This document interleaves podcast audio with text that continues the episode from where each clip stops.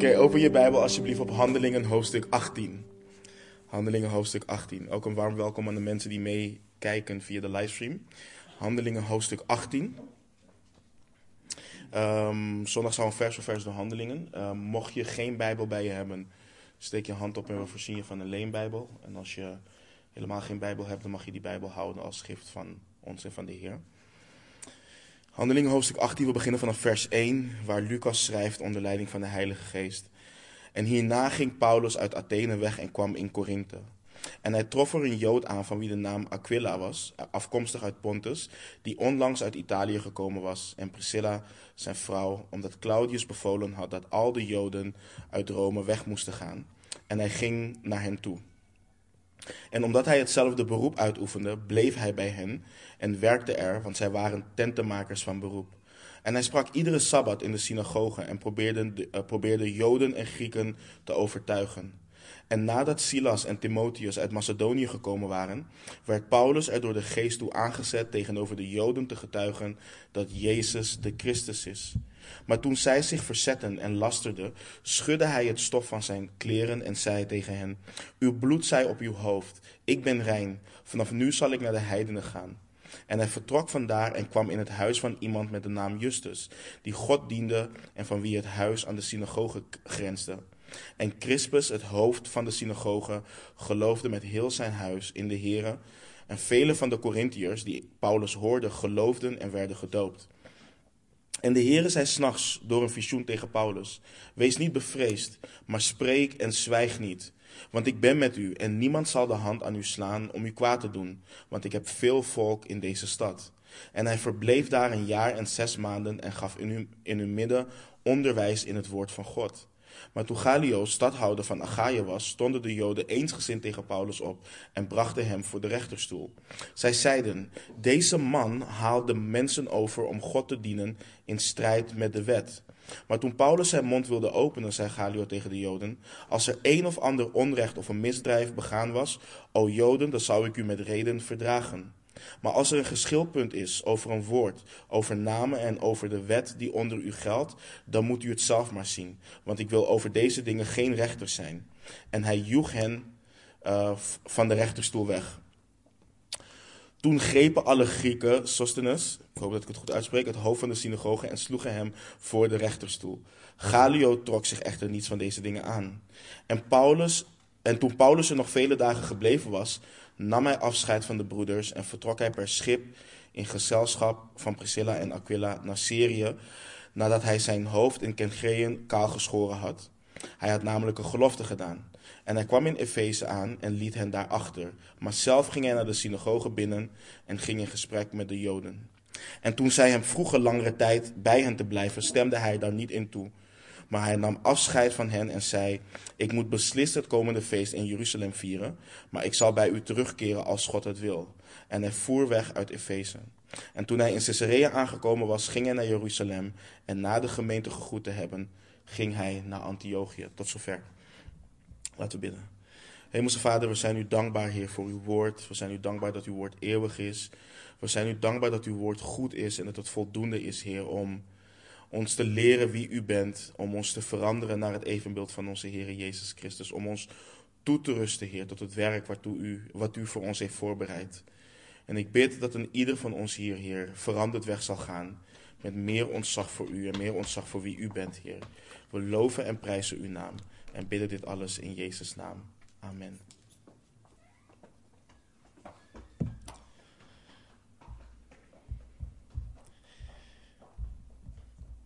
Vorige week hebben we gezien hoe de apostel Paulus in Athene uh, de onbekende God kenbaar maakte aan zowel Epicurische en Stoïsche filosofen.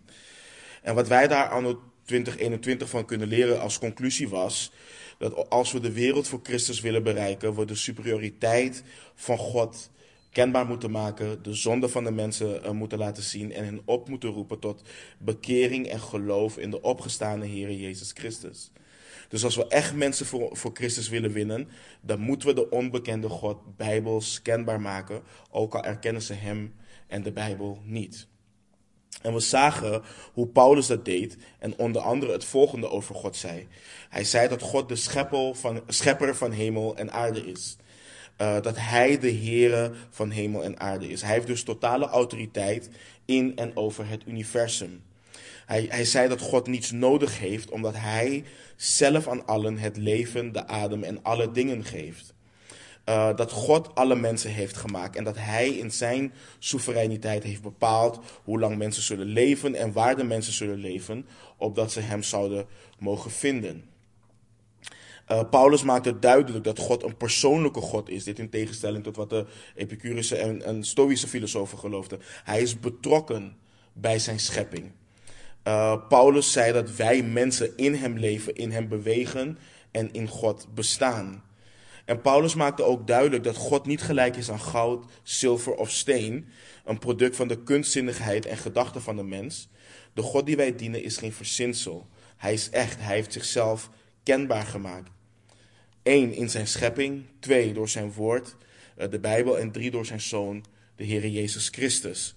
En Paulus maakt, maakt het duidelijk dat God nu allen tot bekering roept, omdat hij een dag heeft vastgesteld waarop hij de wereld rechtvaardig zal oordelen door een man, namelijk Jezus Christus. En het bewijs dat hij dat door die man zou doen, is het feit dat hij Jezus uit de doden heeft doen opstaan. En we zagen drie reacties op de boodschap van de apostel Paulus. Sommigen spotten met de opstanding van de doden, nou dat kennen we allemaal. Uh, sommigen zeiden dat ze Paulus daar nog een keer over wilden horen. En we hadden enkelen die geloofden. En nu komen we bij onze tekst van vanmorgen. En zoals we lazen, behandelen vandaag dit hoofdstuk tot vers 22. En als je het eigenlijk leest in je Bijbel, denk je dat het een beetje een gekke plek is om te stoppen. Maar de, de verdelingen gemaakt in de Bijbel, die zijn niet geïnspireerd. Eh, de Bijbel is natuurlijk opgeschreven zonder versen, zonder hoofdstukken.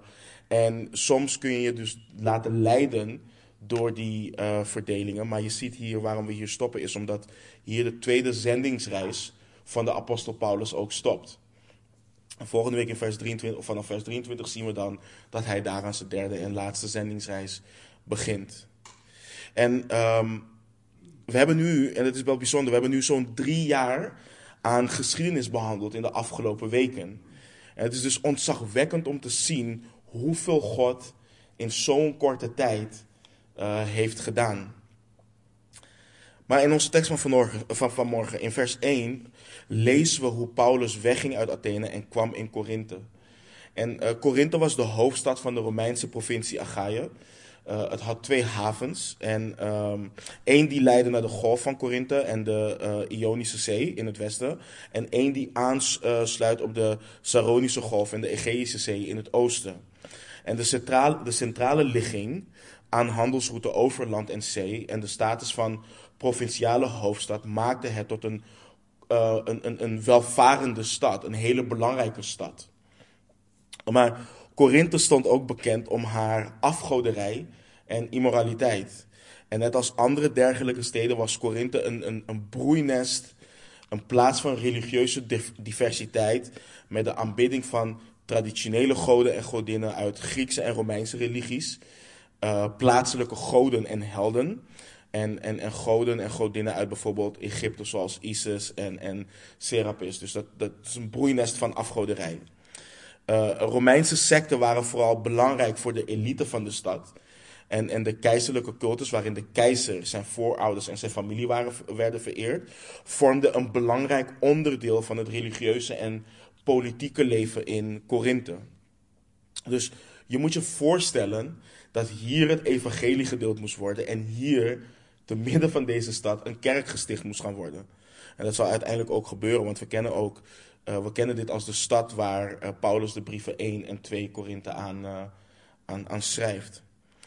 Maar Paulus is dus nu in Korinthe, zo'n 60 kilometer van Athene verwijderd. En in vers 2 lezen we hoe hij kennis maakt met een Jood genaamd Aquila afkomstig uit Pontus en zijn vrouw Priscilla. En we lezen dat Aquila en Priscilla in Korinthe waren omdat de keizer Claudius had bevolen dat alle Joden weg moesten uit Rome. Uh, uit Rome. Een Romeinse historicus schreef in een van zijn werken dat de keizer alle Joden zo'n 49 na Christus weggestuurd had um, over een geschil met betrekking tot een man genaamd Chrestus. Men is niet zeker of dit gaat over de Heere Jezus, omdat de naam verkeerd is geschreven. Um, of over gewoon een, een, man genaamd Cressus, omdat het een vrij bekende naam was.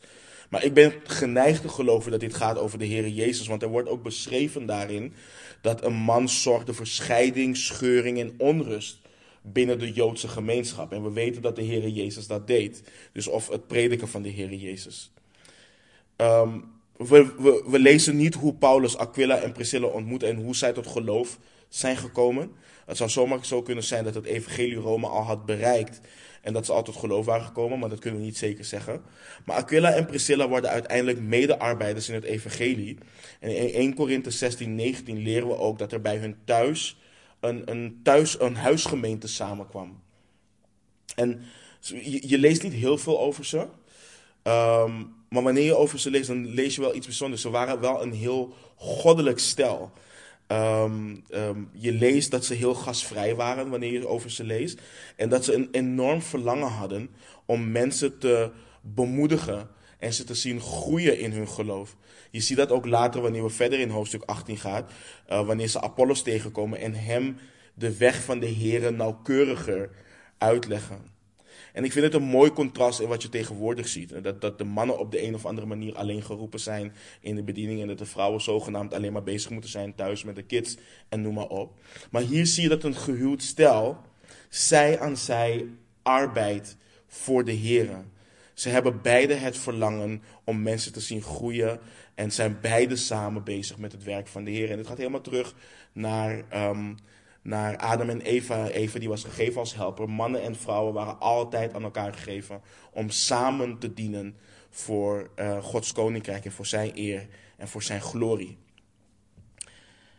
In vers 3 uh, eh, lezen we dat Paulus bij hen bleef en met hen optrok, omdat ze hetzelfde beroep uitoefenden. Ze waren tentenmakers van beroep. En dat Paulus een tentenmaker was, was in lijn met wat de Joodse rabbies deden in die tijd. Een Joods jongetje werd altijd uh, een vak geleerd zodat hij in staat was om zelf zijn geld te verdienen. Ook al had men de hoop en ambitie om een wetgeleerde of wat dan ook te worden, men moest altijd een vak leren waarmee ze een boterham konden verdienen.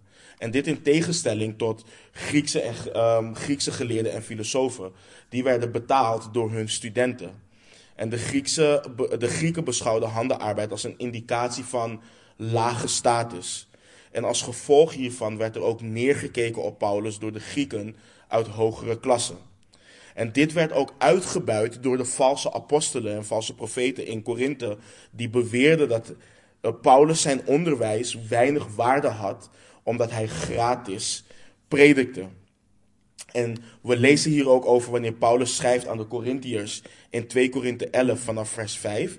Dan schrijft hij, want ik ben van mening dat ik in niets minder ben geweest dan de apostelen bij uitstek.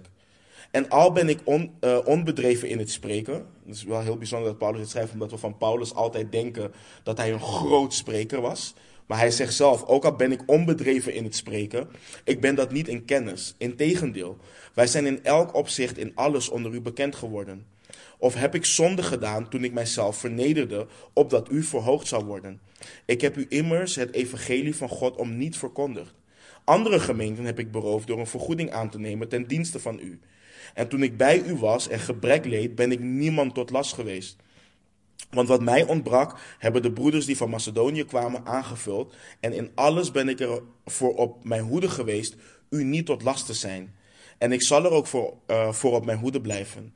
Zo zeker als de waarheid van Christus in mij is, zal deze roem over mij in de streken van Achaïe niet tot zwijgen worden gebracht. Waarom? Omdat ik u niet lief heb, God weet dat ik u lief heb. Maar wat ik doe, zal ik ook blijven doen, opdat ik elke aanleiding wegneem van hen die een aanleiding zoeken om in datgene waarin zij roemen aan ons gelijk bevonden te worden. Want zulke lieden zijn valse apostelen, bedriegelijke arbeiders die zich voordoen als apostelen van Christus. Dus Paulus werkte voor zijn geld. En trouwens, Paulus verwachtte dit altijd van christenen. Aan de Thessalonicense schrijft hij ook dat men niet lui moet zijn en moet werken voor zijn geld. Um, maar er waren momenten dat hij een offergave kreeg voor andere gemeenten, waardoor hij zich volledig kon richten op de bediening van het evangelie.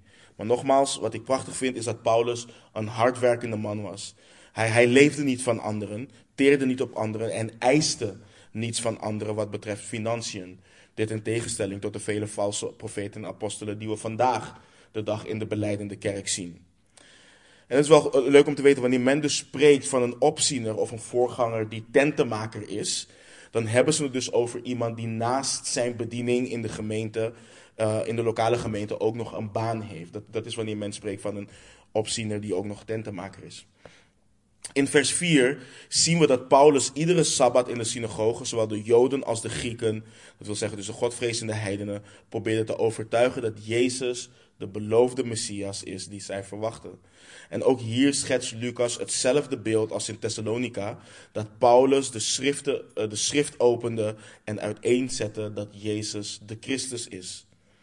In het tweede hoofdstuk van zijn brief aan de Corinthiërs schreef Paulus ook wat de aard van zijn prediking was. Uh, hij schreef dat hij zich voorgenomen had niets, uh, niets anders onder hen te weten dan Jezus Christus en die gekruisigd. Zijn prediking bestond niet uit overtuigende woorden van menselijke wijsheid, maar juist in het betonen van geest en kracht. En dat is iets wat iedere opziener of iedere persoon die dient in het woord van God mag uh, of hoort te kenmerken. In vers 5 lezen we dat Silas en uh, Timotheus ook in Korinthe waren gekomen uit Macedonië. Het is overigens rond deze periode dat Paulus uh, zijn brief aan de Thess schreef. En dat Timotheus dus ook uit Thessalonica kwam met goed nieuws over de gemeente daar. We lezen dat in 1 Thessalonicense 3 vanaf vers 6 tot en met 10.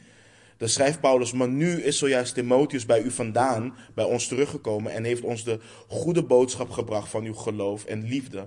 En dat u altijd een goede herinnering aan ons hebt en vurig verlangt om ons te zien, zoals wij ook u. Daardoor zijn, wij, daardoor zijn wij over u bemoedigd, broeders, bij al onze verdrukking en nood vanwege uw geloof. Want nu leven wij, indien u staande blijft in de Heer. Want welke dank kunnen wij God voor u teruggeven vanwege al de blijdschap waarmee wij ons over u verblijden voor het aangezicht van onze God? Wij bidden, dag, wij bidden nacht, en dag, nacht en dag meer dan overvloedig om uw gezicht te mogen zien en om te volmaken wat aan uw geloof ontbreekt. Dus rond deze periode schreef Paulus dus ook zijn eerste brief aan de uh, Thessalonicensen. En we weten dat Paulus niet zo lang geleden daar geweest is. En we weten nog hoe dat geëindigd is in Thessalonica. Dus dat Timotheus kwam met goed nieuws, was voor hem een enorme bemoediging. Hij heeft hen natuurlijk onder hele nare omstandigheden achtergelaten. Maar we lezen dus ook in vers 5 dat de geest Paulus ertoe aanzette om tegenover de Joden te getuigen dat Jezus de Christus is. En ik vind dit prachtig, want dit laat ons zien dat we een God dienen die mensen wilt redden. En dat is ook de bediening wat we zien continu terug van de Heilige Geest. Dat Hij gegeven is om Christus te verheerlijken. Dat Hij ons in heel de waarheid zal uh, leiden en dat Hij ons ook zal dienen daarin in het verkondigen van de waarheid. En, en, en de Geest wil mensen trekken naar Jezus Christus. God wil niet dat mensen verloren gaan. En, en we praten heel vaak over ja, onder um, vervuld zijn van de Heilige Geest en onder leiding staan van de Heilige Geest en, en gebonden zijn door de Heilige Geest. Dit is wat het betekent om geleid te worden door de Heilige Geest. Dat Hij ons aanzet om Jezus Christus te verheerlijken. Niet om zomaar opeens in tongen te gaan praten of om te gaan rollen en bollen en al dat soort dingen op de grond. Dat is niet waartoe de Geest ons aanzet. De Geest zet ons toe om Jezus Christus te verkondigen, om Jezus Christus te verheerlijken. Maar wat we ook zien, is dat de Geest mensen gebruikt om Jezus Christus te verheerlijken. Dus wat ik vorige week ook al zei, ja, we kunnen aan de schepping zien dat er een God is. Maar God gebruikt mensen om Jezus Christus kenbaar te maken aan andere mensen. En dat is iets waar we ons echt bewust van uh, moeten zijn. En waar we ook echt om mogen bidden. Om die vrijmoedigheid en om gebruikt te worden door God voor zijn eer en voor zijn glorie. In vers 6 lezen we echter dat de Joden zich verzetten en lasterden. En dat wil zeggen dat ze niet in beweging waren te krijgen voor de boodschap. Ze bleven staan bij hun standpunt en wilden niets weten van Jezus als de Christus. En het feit dat ze Paulus lasterden, betekent dat ze hem ook beledigden. Ze spraken kwaad van en over hem.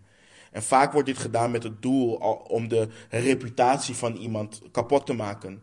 En dat is dus ook wat ze probeerden bij de apostel Paulus. Maar let op de reactie van Paulus. Hij schudde het stof van zijn kleren en zei tegen hen: Uw bloed zij op uw hoofd. Ik ben rein. Vanaf nu zal ik naar de heidenen gaan. Deze handeling, uh, vergelijkbaar met het stof van, van de voeten schudden, was bedoeld als een getuigenis tegen hen. Het was een openbare manier om elke spoor van connectie met degene die zich onder Gods oordeel hadden geplaatst te verwijderen.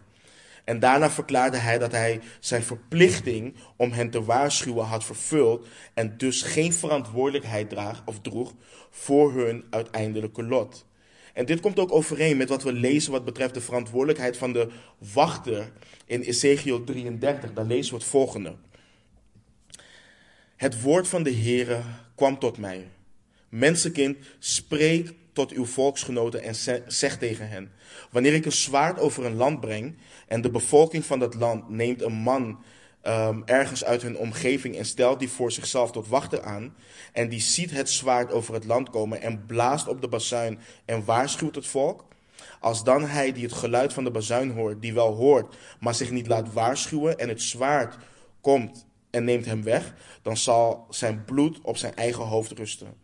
Hij heeft het geluid van de bazuin gehoord en zich niet laten waarschuwen. Zijn bloed zal op hem rusten. Hij echter, die zich laat waarschuwen, redt zijn leven. Als de wachter echter het zwaard ziet komen en niet op de bazuin blaast, zodat het volk niet gewaarschuwd wordt, en het zwaard komt en neemt een leven onder hem weg, dan is dat leven wel in zijn ongerechtigheid weggenomen, maar zijn bloed eis ik van de hand van de wachter. En ik wil het volgende even benadrukken, want soms maken we dingen heel zwaar voor onszelf. En ik begrijp het. Want we hebben het verlangen om God te dienen en om Hem kenbaar te maken. En, en soms gaan we gebukt onder een zwaar gevoel van schuld. Omdat we in een bepaalde situatie niet hebben getuigd van God. Of nog een stap verder, dat we volgens onszelf niet genoeg of niet goed genoeg hebben getuigd van de Heer. En het hoort niet zo te zijn. Ja, de tekst leert ons dat we een enorme verantwoordelijkheid hebben, omdat we het goede nieuws hebben, om dat te delen met onze naasten. Ik ga daar niet aan afdoen. We hebben die verantwoordelijkheid om dit goede nieuws kenbaar te maken. Maar weet ook, en ik zeg dit niet om het als een excuus te gebruiken, maar weet ook dat we een genadige en soevereine God dienen. Um, weet dat God geduldig is en weet dat God ons toerust om het werk te doen waartoe Hij ons geroepen heeft. Weet dat. Maar verlang er ook naar en vraag God iedere dag weer om vrijmoedigheid om dit goede nieuws te delen. Want het is goed nieuws. Het is goed nieuws wat de zielen van mensen zalig kan maken. Maar we zien hier in de tekst en op meerdere plekken in de Bijbel dat mensen dus zich verzetten en lasteren bij het horen van dit goede nieuws. En wanneer men dit doet, horen we niet in discussie met mensen te gaan. We horen mensen ook niet te beledigen. We maken simpelweg duidelijk dat we het goede nieuws hebben gedeeld. En dat ze zelf verantwoordelijk zijn voor het afwijzen van Gods offer van genade in en door de Heer Jezus Christus. Je veroordeelt mensen hier niet mee. Je zegt simpelweg wat er in de Bijbel staat. Johannes 3, 36 eh, staat ook. Wie in de zoon gelooft, heeft eeuwig leven. Maar wie de zoon ongehoorzaam is, zal het leven niet zien, maar de toorn van God blijft op hem. Kijk, wij kunnen mensen niet de hemel inhopen. We kunnen hun eh, eh, zielen niet zalig hopen. We mogen biddend en onder leiding van Gods geest dit goede nieuws delen en het in de handen van de soevereine God laten. En het is moeilijk, ik weet het. Maar we moeten niet vergeten dat redding in de handen van God ligt en dat niet bij mensen neerleggen. Wanneer we ons gaan richten op de mens in plaats van God, dan raken we gefrustreerd op basis van hun handelen. We kunnen soms zelfs boos worden. Ik weet nog, toen mijn vrouw nog niet tot bekering was gekomen. Nou, je wil niet weten hoe het eraan toe ging in ons huis. Ik wist wat het goede nieuws was en snap je het niet? God komt terug en noem maar op. En en dan moet ik denken aan wat Jacobus schrijft in, in Jacobus 1:20. De toorn van een man brengt immers geen gerechtigheid voor God teweeg. Dus we moeten heel goed letten op hoe we dit evangelie delen, maar ook weten dat wanneer iemand dit afwijst, dat het wel zijn of haar eigen verantwoordelijkheid is. Hij of zij komt zelf voor God te staan en moet zelf verantwoording afdragen voor wat ze hebben gedaan met het offer van Jezus Christus. En hoe graag we ook willen dat mensen zalig worden, het is alleen door eigen geloof in Jezus Christus dat mensen zalig worden. En zo maakt Paulus dus duidelijk dat hij het hen heeft verteld, dat Jezus de Christus is en dat hij nu naar de heidenen zal gaan, dus de niet-Joden. En we zien dus dat Paulus weggaat. Uh, hij blijft weliswaar in Korinthe, maar zijn bediening is vanaf dat moment gericht op de heidenen. Maar ondanks dat blijft hij wel dicht bij de Joden. Uh, want het huis waar hij verblijft grenst aan de synagoge. Hij blijft bij een man genaamd Justus. Um, en we zien in, in vers 8 dat een man genaamd Crispus en heel zijn huishouden tot geloof komt. En Crispus was het hoofd van de synagoge. En hij geloofde in de Heer Jezus. En niet alleen hij, maar vele van de Corinthiërs die Paulus hoorden, die geloofden en werden gedoopt. En in vers 9 zien we opeens dat Paulus s'nachts een visioen krijgt. En dat de Heer in dat visioen tegen Paulus zei: Wees niet bevreesd, maar spreek en zwijg niet. Want ik ben met u en niemand zal de hand aan u slaan om u kwaad te doen, want ik heb veel volk in deze stad. Wanneer we door alle versen heen zijn gaan, ga ik hier ook wat dieper op in wat betreft de toepassing. Maar we lezen hier dus dat de apostel Paulus wordt bemoedigd en gerustgesteld wordt door de Heer Jezus. En de Heer Jezus zegt ook dat hij veel volk heeft in deze stad, dus in Korinthe. Hiermee zegt de Heer Jezus niet dat er christenen in de stad zijn waar niemand weet van heeft, maar eerder de belofte dat het werk van Paulus vrucht zal gaan dragen. Dus de Heer Jezus verzekert Paulus ervan dat het eeuwig leven nog aan velen in die stad gegeven zal worden. Met als resultaat dat Paulus niet weg zal gaan uit de stad, maar dat hij ruim een anderhalf jaar, zoals we kunnen lezen in vers 11, in Korinthe blijft en daar in hun midden onderwijs geeft vanuit de schrift. Ik, ik, weet je, ik, ik zeg het iedere keer, maar ik, ik, ik blijf het ook gewoon zeggen. Hij geeft onderwijs vanuit het woord van God. Dat is de taak van iedere opziener. Dat is wat hoort te gebeuren in iedere gemeente. Er, is, er bestaat geen gemeente waarin mensen alleen tot geloof komen en dat ze uiteindelijk naar een andere gemeente moeten worden gestuurd om vast voedsel te krijgen. Iedere gemeente hoort het woord van God uiteen te zetten. Het volledige raadsbesluit van God. Dat is wat de apostel Paulus doet. En dat is wat iedere opziener ook hoort te doen. Maar vanaf vers 12 lezen we dus dat toen Gallio stadhouder van Achaia was, de Joden eensgezind tegen Paulus um, opstonden en hem voor de rechterstoel brachten. En in vers 13 lezen we hun aanklacht. Deze man haalt de mensen over om God te dienen in strijd met de wet. En, en we weten, dit is niet de eerste keer dat dit Paulus overkwam. Maar hier is de aanklacht anders. Want in Filippi en in Thessalonica ging het om het aansporen tot handelen wat tegen de Romeinse wet inging en het feit dat er een andere koning werd gepredikt. En hier komen de Joden met een religieuze aanklacht. En, en toen Paulus op het punt stond zichzelf te verdedigen, zei Galio tegen de Joden dat ze aan het verkeerde adres waren met hun aanklacht. Paulus handelde namelijk niet in strijd met de wetten van het land, maar dit was een religieus geschil.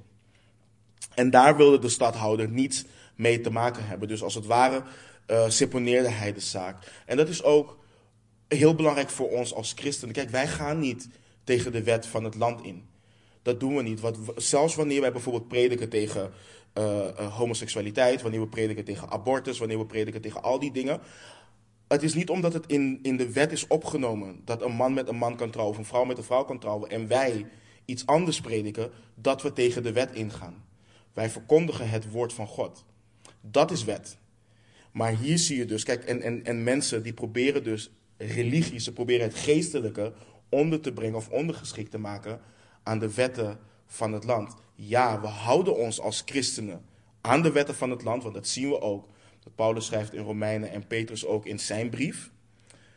Maar het is niet omdat er wetten in het land staan dat dat geldt boven de wet wat God heeft gegeven. God is de heerser van deze aarde. Hij bepaalt wat er gebeurt. Wat er gebeurt ook al nemen wij andere zaken op in de wet.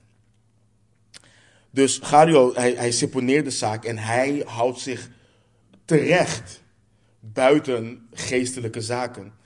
En uh, ontevreden met de uitspraak lezen we hoe de Grieken dus de het nieuwe hoofd van de synagoge grepen en hem voor de rechterstoel sloegen. Maar dit bracht de stadhouder niet in beweging. Vanaf vers 18 lezen we hoe Paulus na dit incident nog vele dagen in Korinthe verbleef, maar daarna afscheid nam van de gemeente en met uh, Priscilla en Aquila naar Syrië vertrok per schip. We krijgen geen verklaring voor de beslissing van Paulus om waarom hij hier zijn haar laat knippen. Of het gaat om een gelofte van, uh, uiting, uh, van een uiting van dank voor bescherming. Of dat het een oproep was voor een toekomstige zegen, zoals veilig reizen. Maar wat we echter wel kunnen concluderen, want heel veel mensen die um, rekenen Paulus dit af. Die, die zeggen dat Paulus zich nog hield, hield aan de Joodse gebruiken of wat dan ook. Maar hieruit kunnen we concluderen dat Paulus zijn naleving van deze gewoonte niet als een compromis werd gezien van zijn christelijke geloof, of geloofsovertuiging. Dit was niet in strijd met de vrijheid die hij had in Christus. En in vers 19 lezen we hoe Paulus terechtkomt in Efeze en daar scheiden de wegen van Paulus en Priscilla en Aquila. En Paulus ging vervolgens, zoals, hij, zoals het zijn gewoonte was, naar de synagogen en ging daar in gesprek met de Joden om hen te overtuigen dat Jezus de Christus is. En blijkbaar vroegen enkele hem om langer te blijven, maar hij stemde daar niet in toe. Hij gaf in vers 21 aan dat hij het komende feest in Jeruzalem moest vieren. Maar Paulus laat weten dat als het de wil van de Heer is, hij zal terugkeren. En uiteindelijk zal hij ook terugkeren en een hele, hele vruchtbare bediening hebben in, uh, in Efeze. Maar op dit moment gaat hij weg.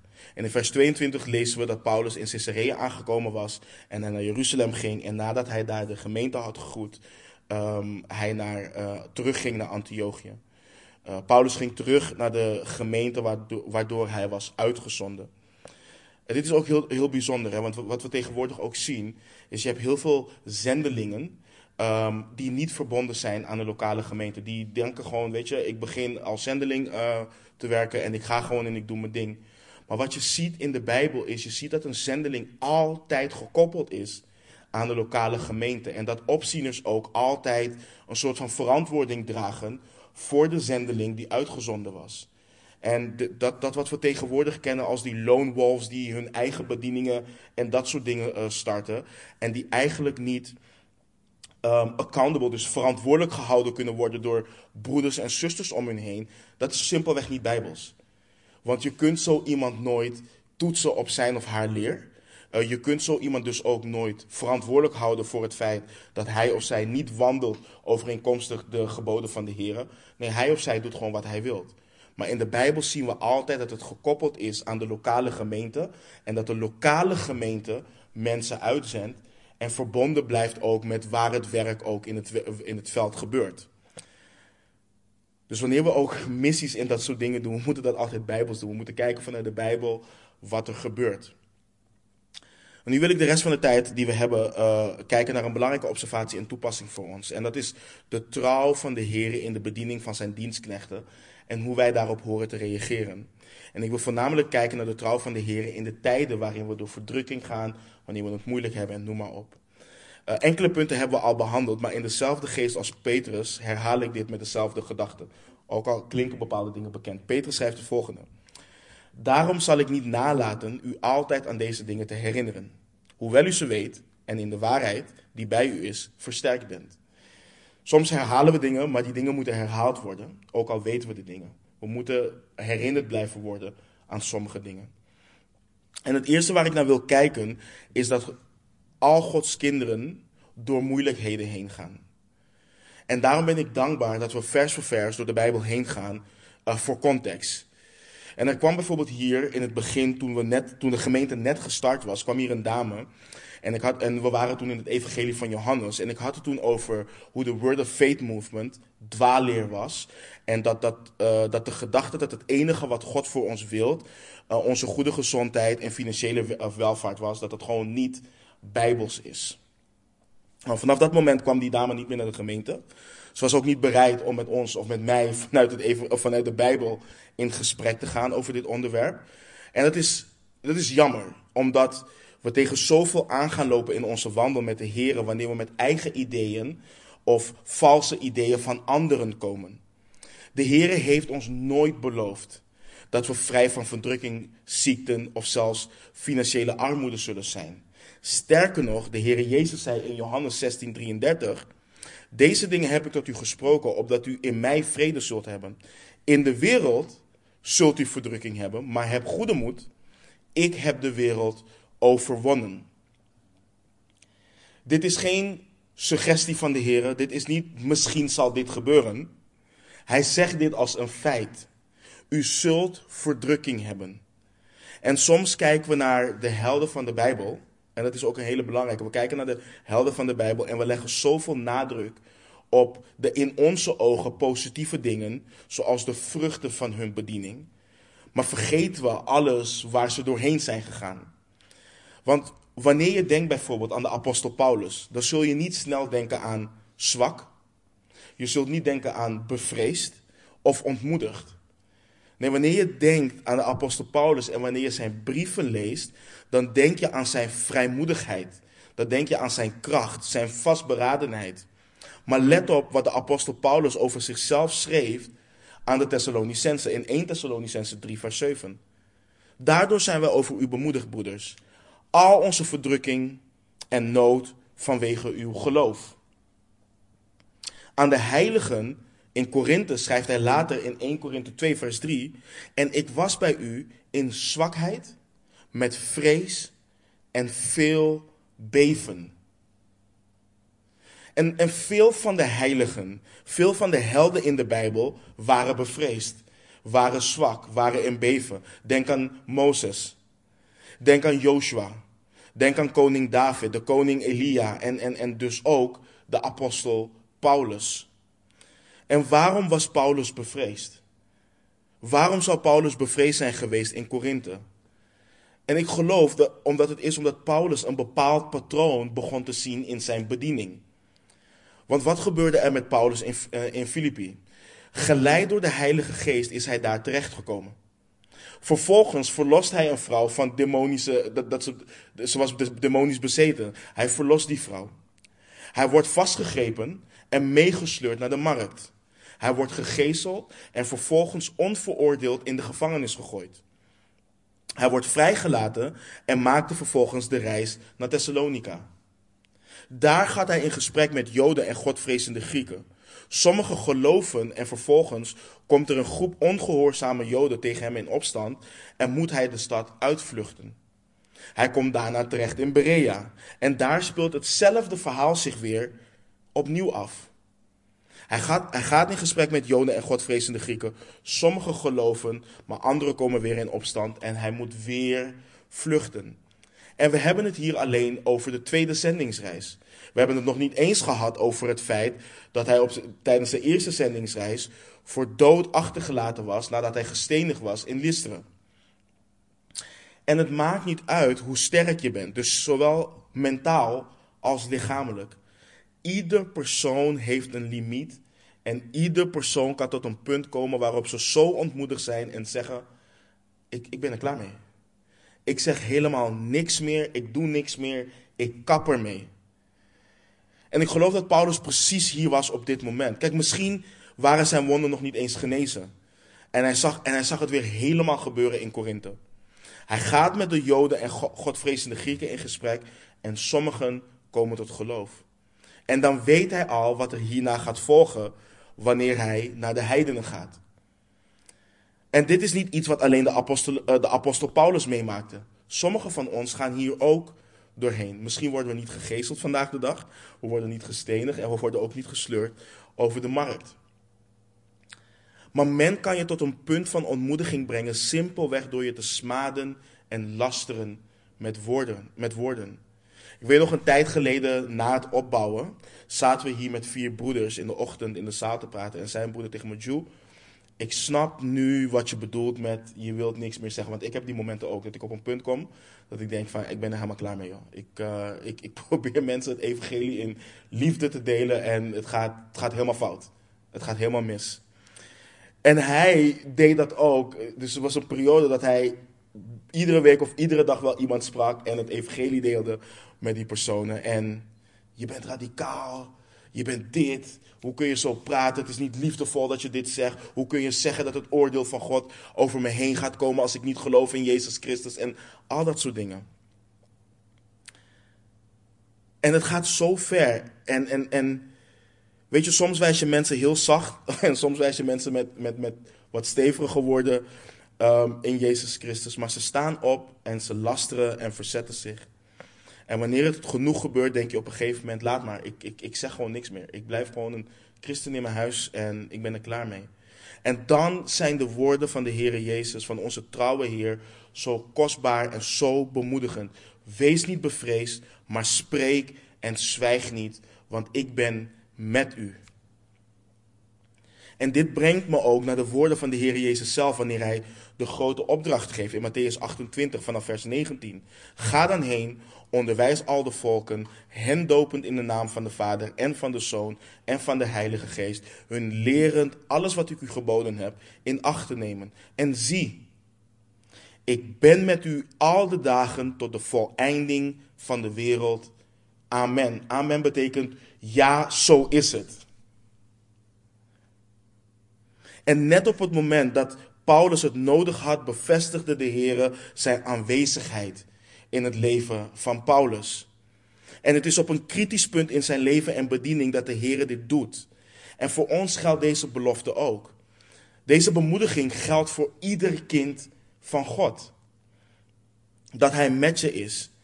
En ik denk dan bijvoorbeeld aan Jesaja 43 vanaf vers 1 tot en met 3. En ik zeg vooraf al, um, in, in dit hoofdstuk, uh, qua context is het gegeven aan Israël. Dus ik zeg dat al van tevoren.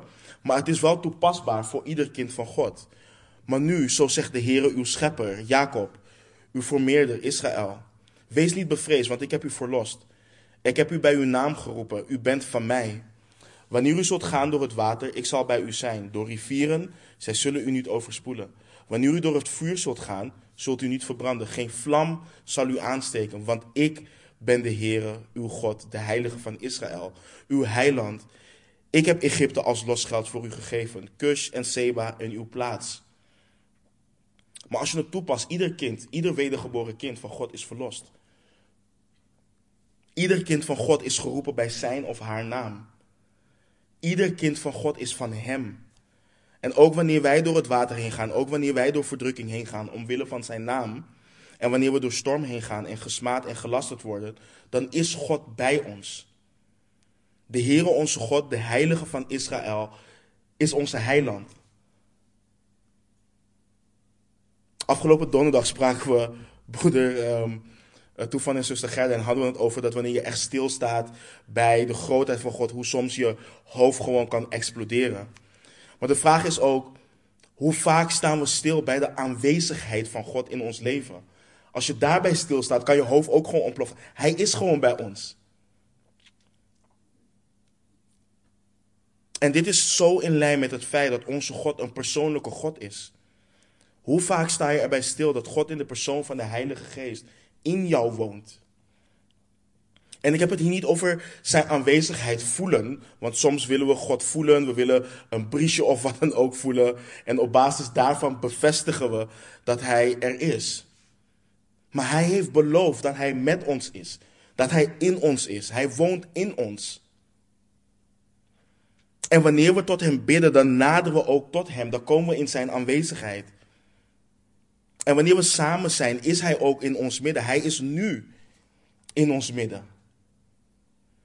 En het is nodig om van het theoretisch weten dat hij, uh, dat hij er is, ook eraan herinnerd te worden door de schrift dat hij met ons is en dat hij ons beschermt.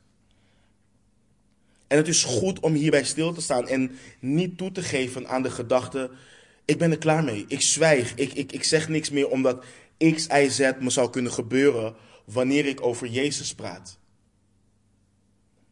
Ik weet nog zo'n twee, nee, drie jaar geleden, weet ik nog, ik, volgens mij heb ik dat verhaal eerder verteld, maar ik ben blij nu met de groei natuurlijk die ik heb meegemaakt. Ik weet nog dat ik um, zat voor mijn contractbespreking met de directeur van het bedrijf. En hij toen tegen me zei van, weet je, ik weet dat je christen bent. Ik, ik, ik, ik weet niet of ik geloof in God. En ik weet niet of ik geloof in de hel en de hemel zo. Maar ik denk dat als God echt is, dat hij uh, mij op proeftijd wel uh, naar binnen zou laten in de hemel. En ik zat daar en ik dacht, oké, ik zit nu hier voor mijn contract. Krijg ik onbepaalde tijd ja of nee? Als ik, als ik hem nu zeg, vriend, als je niet gelooft in Jezus, dan gaat het niet gebeuren.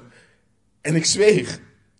Ik zweeg gewoon. Ik verstijfde. Ik zweeg gewoon. En nu denk ik van, nee, God is met mij. En als ik het dan had gezegd en ik zou geen contractverlenging hebben gehad, dan had hij wel een andere deur of wat dan ook geopend. Maar we mogen weten dat hij in, in elke situatie met ons is. En dat we niet horen te zwijgen, maar dat we hem gewoon kenbaar horen te maken onder vrijmoedigheid. Of met vrijmoedigheid. En, en de belofte dat Paulus niet zou overkomen was specifiek voor dat moment. Uh, want Paulus zou weer later gewoon lijden. En de toepassing hier is dus niet dat God ons belooft dat ons nooit wat zal overkomen. Maar we mogen weten dat wanneer ons iets gebeurt, um, dat het gebeurt omdat God het heeft toegelaten in ons leven. Hij is een soevereine God. En niets zal gebeuren in ons leven als Hij het niet toelaat. En zolang Hij ons nog wilt gebruiken voor zijn helsplan op aarde, zal Hij de dingen die ons overkomen mee laten werken ten goede. Zoals ook staat in Romeinen 8. En let ook, ook goed op de belofte van de Heer. Paulus kreeg niet de belofte dat hij geen weerstand zou ervaren. Hij kreeg de belofte op dat moment dat hem fysiek niets aangedaan zou worden.